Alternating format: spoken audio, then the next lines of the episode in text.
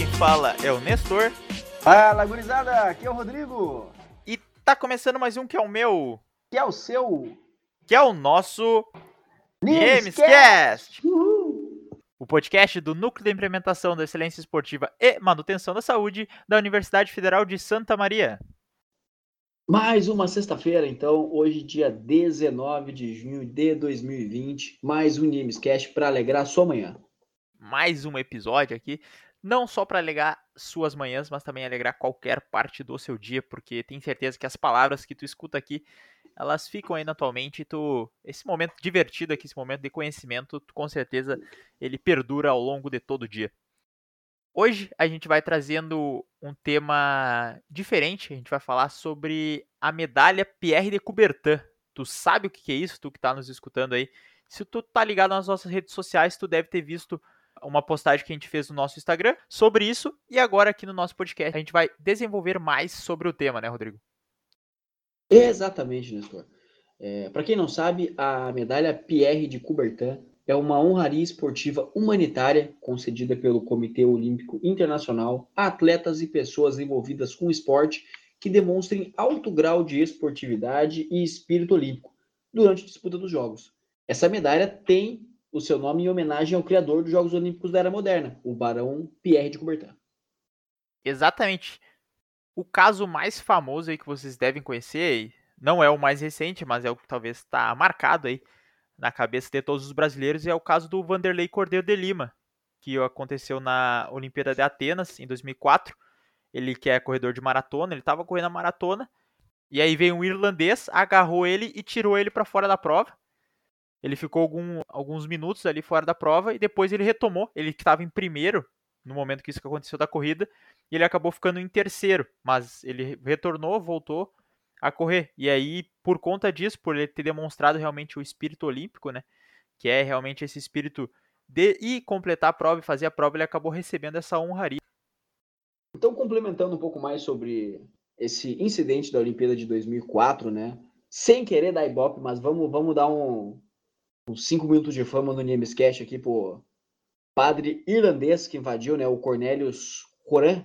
Com certeza eu tô pronunciando errado o nome dele, mas também não me importo muito com ele. É, não foi a primeira vez que ele fez uma entrada dramática em alguma prova esportiva.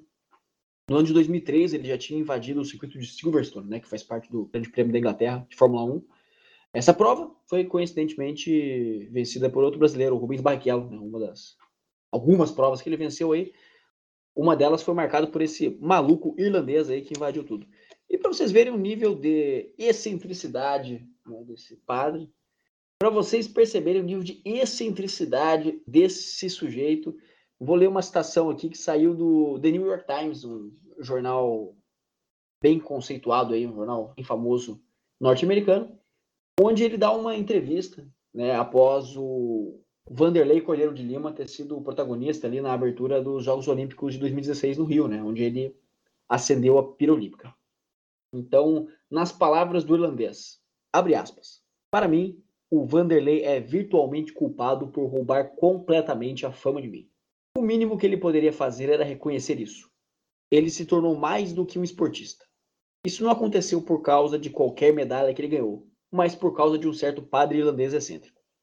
Os organizadores nem sequer mencionaram o meu nome na cerimônia de abertura, o que eu achei muito ruim. Fecha aspas. Então vocês conseguem ver o tamanho da loucura do Cornelius Horan. É, realmente esse caso é demonstra aí o, a total falta de senso desse sujeito, mas já passou aí os 5 minutinhos de fama dele, então a gente vai seguir aqui com o nosso, nosso programa e a gente vai trazer outros nomes que também receberam a, a medalha PR de Coubertin, justamente para vocês conhecerem um pouquinho mais e o porquê que levaram eles a ganharem essas medalhas, né? Então, o segundo atleta que a gente vai trazer aqui é o Luz Long, ele que foi um atleta de salto em distância alemão, e ele ganhou a medalha na Olimpíada de 36 em Berlim, porque ele era o maior rival do Jesse Owens. A gente já citou o Jesse Owens aqui no programa. Ele foi o norte-americano que ganhou a medalha de ouro no 100, 200, 4 por 100 metros e no salto em distância na Olimpíada de 1936 em Berlim.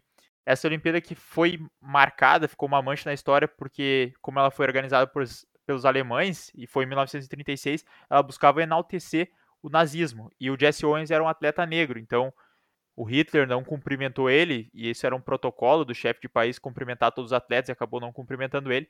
Mas vamos voltar para o Long, que o Owens, o Jesse Owens estava queimando os saltos dele, e aí, questão dos árbitros, né, que estavam acabando interferindo ali, uh, então o Long deu algumas dicas para ele não queimar o último salto. E aí, para vocês que estão mais familiarizados aí com salto de distância, tem uma tábua de impulsão, e aí se pisar depois da tábua de impulsão, tu queima o salto é inválido. Então, o Luz Long deu algumas dicas para o Jesse Owen não poder queimar o salto, e assim ele conseguiu classificar aí e ganhar a medalha de ouro posteriormente, né? Pois é, Nestor. E no caso dele, infelizmente, ele acabou recebendo essa medalha post-mortem, né? Porque veio a falecer em 43 e a medalha só foi conferida a ele no ano de 1964. É, ainda no final da prova ele deu um abraço no Jesse Owens e reverenciou o americano assim na frente de todo mundo, o que foi bem marcante para a época, né? Exatamente. E outro ponto, já que a gente está fazendo observações aí sobre cada momento que a gente confere aí, vamos falar sobre Jesse Owens um pouquinho, bem rapidinho, né? Que na verdade o nome dele não era Jesse Owens, né? E sim James Cleveland Owens. E o Jesse Owens é, se dá pela pronúncia das letras J e C do inglês se tornam JC e aparentemente naquela época os alemães não conseguiam pronunciar isso de uma forma tanto correta, e aí o JC se tornou Jess, e aí ficou Jesse Owens, e esse é a história de hoje. É uma das histórias de hoje, né, Rodrigo? Porque a gente vai continuar aqui o nosso tour pelos ganhadores da medalha Pierre de Coubertin. Então a gente vai para mais um, que é o Emil Zatopek. Ele que foi um atleta da Tchecoslováquia. Ele era conhecido como a locomotiva humana. Na época que existia a Tchecoslováquia ainda, né? então é muito tempo.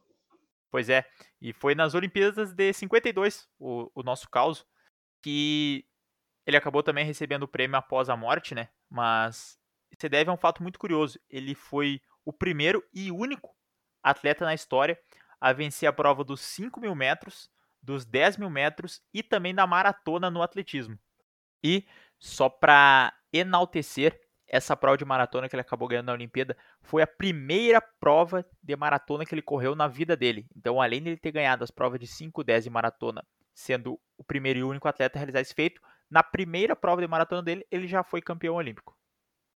Então, mais uma curiosidade sobre Emil Zatopek, também conhecido como Locomotiva de Praga, é que no ano de 1953 ele teve a oportunidade né, de competir a corrida de São Silvestre. Ela que é famosíssima aqui no Brasil, é uma corrida de 15 quilômetros, realizada na cidade de São Paulo, no último dia do ano, né? Então, 31 de dezembro de cada ano, a gente tem a corrida de São Silvestre.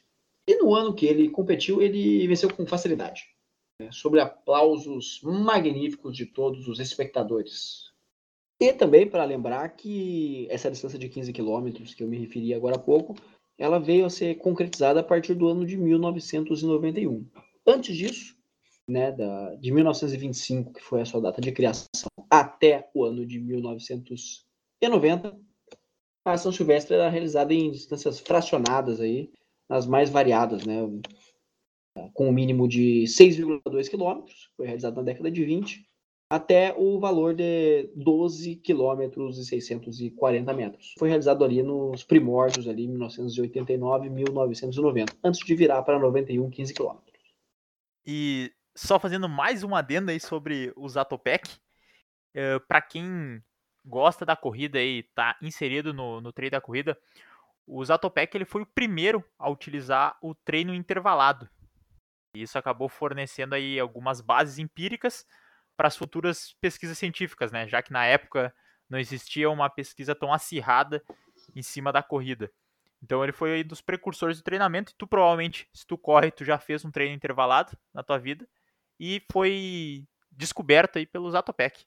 Então, por todo esse conjunto da obra, que ele acabou recebendo a medalha PR de Coubertin. Parabéns, Zatopek.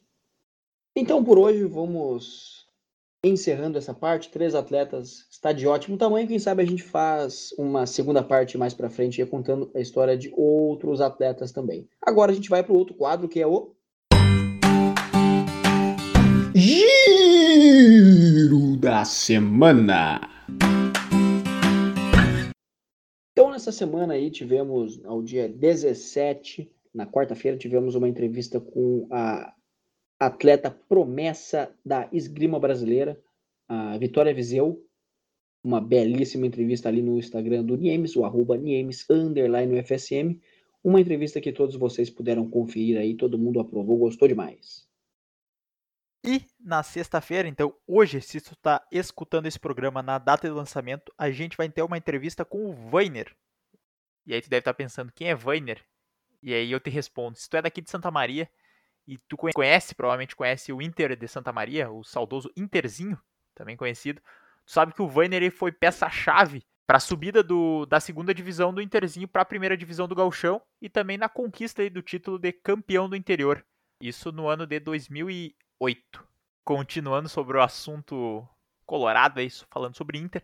Na quarta-feira, então já pode gravar na tua agenda se tu é colorado, se tu não for colorado também tu pode anotar na tua agenda. Na quarta-feira, dia 24, a gente vai ter entrevista com um cara que deu passe pro Gabiru fazer o gol, o Yarley. Vai estar conversando com o professor Luiz, professor que já conversou com o Derley na semana passada. Então, na próxima semana vai ter uma entrevista especial aí para todo mundo que é colorado. Eu com certeza vou estar acompanhando essa live. Bom, Yarley, excelente jogador, a gente não precisa ser colorado para ser fã do Yarley, né? Yarley que começou a carreira em 1993, ano do meu nascimento, no Ferroviário. Teve passagem pelo Real Madrid, Real Madrid da Espanha, é isso mesmo. Foi, por pouco não foi parceiro de time do Ronaldo Fenômeno e Cristiano Ronaldo, talvez 10 anos depois aí teria sido. Teve também uma passagem pelo Paysandu, Paysandu que o papão da Cruzul, né, no ano de 2002, foi campeão da extinta Copa dos Campeões, dava vaga para Libertadores da América, participou da Libertadores 2003 e derrotou o Boca Juniors lá na Bombonera nas oitavas de final, primeiro jogo, pela que, infelizmente, o segundo jogo veio a padecer aqui no Brasil, mas vamos falar de Allen ainda. E Allen jogou no Boca Juniors 2003, uma carreira tanto nacional quanto internacional. E falando disso, em 2005 ele foi para o internacional. Mas eu quero chegar no ponto em que, em 2008, ele era jogador do grandíssimo Goiás. Goiás esse que, para quem lembra da internet nos anos 2005, 2008, vai saber do que eu estou falando. Existia um jogo chamado Brasfoot. E nesse jogo, com Yarley no ataque, fui campeão com Goiás do Mundial de Clubes. Yarley foi meu melhor jogador. Por isso eu saúdo Yarley. Parabéns, Yarley. Obrigado por tudo. Então, depois do Rodrigo compartilhar sua história aí com, com Yarley, né? A gente vai encerrando por aqui.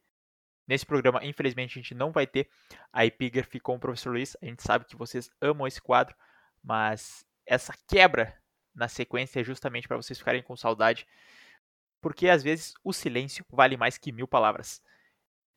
Espero que vocês fiquem bem, tenham uma boa sexta-feira, divirtam-se, não esqueçam de beber água. Um forte abraço e até semana que vem. É isso aí, pessoal.